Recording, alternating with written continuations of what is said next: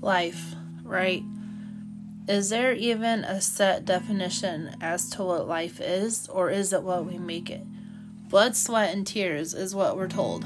But I believe that life is a beautiful thing, and it comes with moments that we should cherish and some that break us down.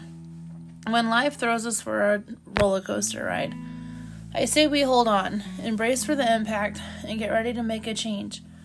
I'm here to support every one of you and to talk about a variety of topics and take requests to topics that you guys would want to hear. So, thanks for tuning in, and let's start our ride together.